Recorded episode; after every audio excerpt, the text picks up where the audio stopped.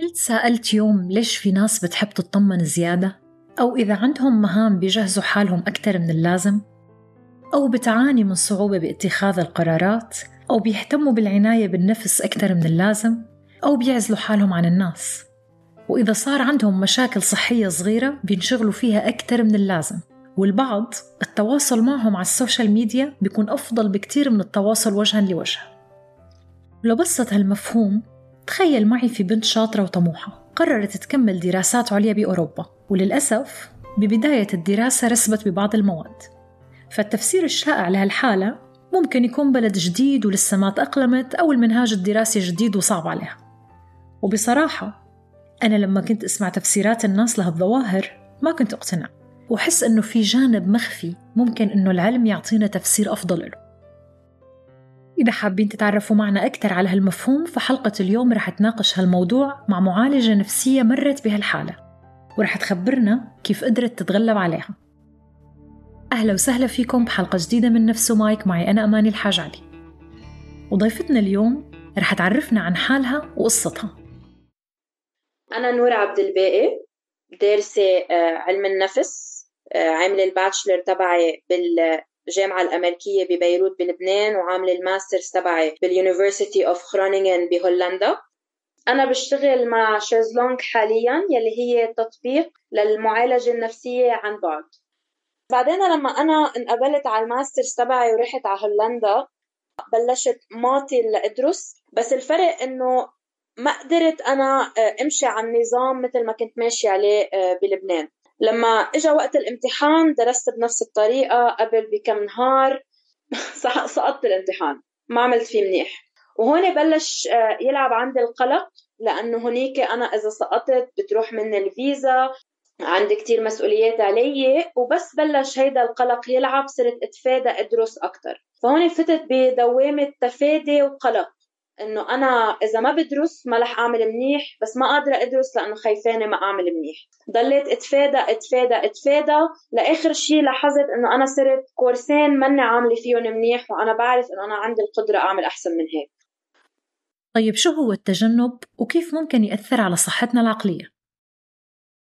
التجنب هو آلية تكيف نستخدمها لنتعامل مع الضغوطات أو عاطف عواطفنا. عن طريق إنه نغير سلوكنا لنتجنب أماكن مشاعر أفكار أشخاص أو ببساطة نتجنب إنه نعمل أشياء معينة. وهذا التجنب يمكن يحسسنا بالتحسن بالمدى القصير لأنه ما حنضطر نتعامل مع المشكلة والعواطف اللي مش مريحتنا. بس حيعطينا هذا الوهم إنه نحن منيح بينما بالواقع نحن بعدنا علقانين بالمشكلة. هذا التجنب كمان حيؤدي آه، لكتير انعكاسات على هويتنا. لنقدر نوقف العواطف أو الأفكار. على سبيل المثل يمكن مثلا شخص يقدم على آه، وظيفة معينة وهيدي الوظيفة يمكن تكون وظيفة أحلامه بس لأنه هو عم يتجنب خوفا من أنه هو آه، ما ينقبل ما قدم عليها. وهيدا الشيء أثر عليه لأنه حسسه أنه هو فشل لأنه ما قدم. وهون بنشوف كيف فات بدوامة أنه أنا حاسس حالي فاشل لأنه ما قدمت. بس أنا ما قدمت لأنه خوفان إني أفشل وهون صار عنا تعزيز لفكرة الفشل. فبنفس الوقت يمكن هذا الشيء خفف القلق اللي هو حاسه باللحظة بس عززه بالمستقبل. يلي خلاني أتوقف عند هالظاهرة المهمة هو قدرة دماغنا البشري الرهيبة بخداعنا ليخلينا نقوم بسلوكيات التفادي. وليش كتير مرات ما منكون عارفين. الوظيفة الأساسية للدماغ هي الحفاظ على سلامتنا وبالتالي بس نحس بالخوف أو القلق بيتم تنشيط استجابة الهروب بالدماغ يلي ممكن يؤدي هون لاتباع سلوكيات التجنب حتى عندما يكون التهديد غير خطير. ومع تكرار هالمواقف ممكن يصير التجنب عادة أصيلة فينا لأنه دماغنا عرضة للتحيزات المختلفة مثل توقع أسوأ نتيجة ممكنة أو التعميم المفرط لتجارب سلبية على مواقف غير ذات صلة. فبيدفعنا لنتجنب المواجهة بسبب الخوف غير المنطقي من الفشل أو الرفض. طيب إمتى التجنب يعتبر حالة غير صحية؟ وإمتى ببعض الأحيان ممكن يكون صحي؟ تجنب شيء موجود بحياتنا اليومية. نحن بنتجنب كتير أمور بنتجنب إنه نقطع الطريق إذا شفنا سيارة ماشية بنتجنب إنه آه، نكون عم نمشي بطيء إذا حسينا حدا عم يلحقنا على الطريق. فالتجنب بكتير حالات بيكون صحي لأنه نحن آه، هو آلية لنحن نعيش. فنحن بس نكون بموقف خطر لازم نتجنب. إذا كنا عم نتجنب مشاعر أو عم نتجنب أفعال معينة. بس هو هيدا التجنب بصير مأذي لما يصير عم بيأثر على حياتنا اليومية. لما يصير عم بيوقفنا من إنه نعمل أشياء بدنا نعملها أو نواجه مشاعر لازم نواجهها أو نكون بأماكن معينة. كل الحالات الأمراض النفسية معظمها بنلاقي التجنب موجود فيها. فينا نتجنب أماكن أو أشخاص بحالات الاكتئاب نتجنب تجارب معينة بحالات القلق نتجنب الواقع بحالات الإدمان. فمنشوف إنه هذا التجنب بس صار شيء عم بيأثر على حياتنا اليومية بطل صحي لأنه صرنا عم نستخدمه كآلية لنتأقلم مع الحياة. بطل شيء بس طبيعي يمكن نتجنب لنص ساعة ونرجع نعمل الشغلة. أو نواجه الشخص إلخ إلخ إذا اتباع سلوكيات التجنب له آثار سلبية على الأشخاص فشو هي هالآثار من وجهة نظر علمية؟ هلا الأبحاث بتفرجينا إنه الأشخاص اللي بيستخدموا هيدا الأسلوب آه، يلي هو التكيف التجنبي عندهم احتمال أعلى للإصابة بالقلق أو الاكتئاب أو التعرض لمشاكل بثقتهم بالنفس. وكمان هن بيتعرضوا للإجهاض بشكل أكثر متكرر وبطريقة أسهل. وبشكل عام بيعانوا من صحة آه، وسعادة أقل. والتجنب بنفس الوقت يمكن بحافظ على بعض الاضطرابات النفسية وبيعززها مثل ما حكينا قبل.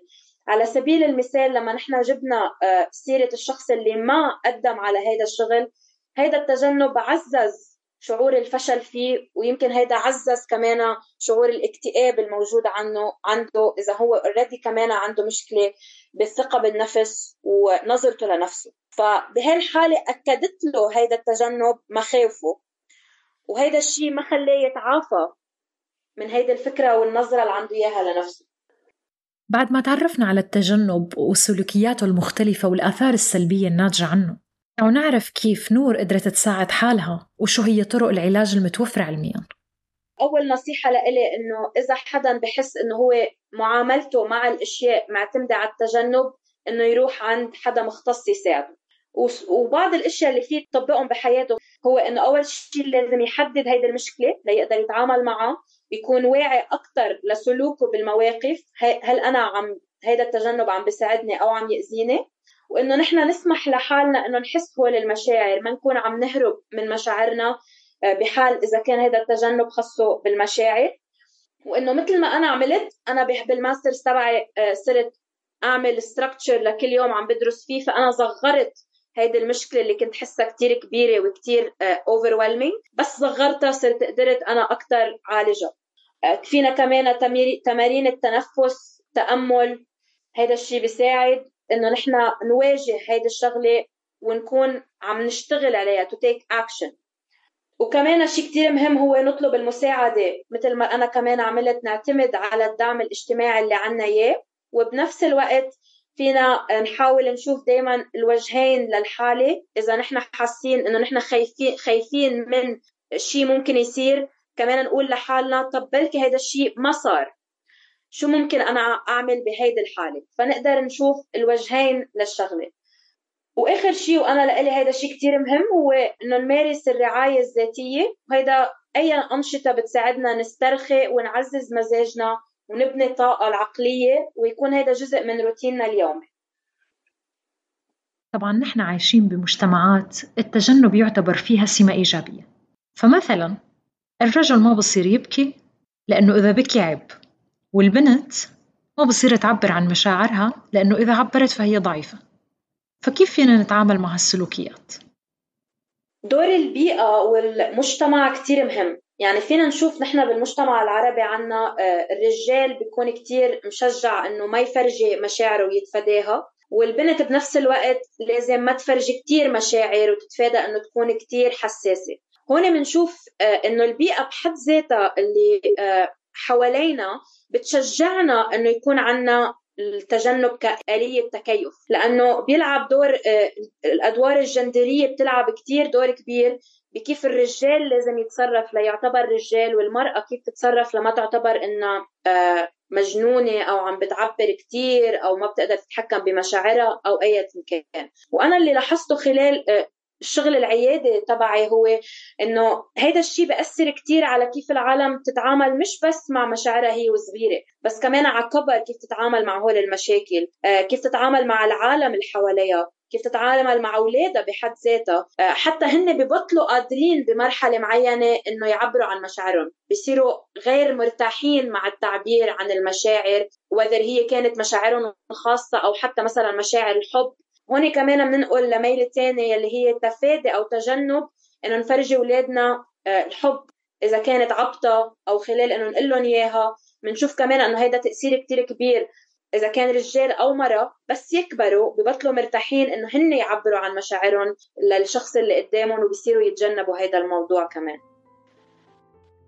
بالنهاية أدمغتنا قادرة إنه تخدعنا لنتجنب ويصير هالتجنب عادة عنا وبالتالي تحد من تطورنا وجودة حياتنا.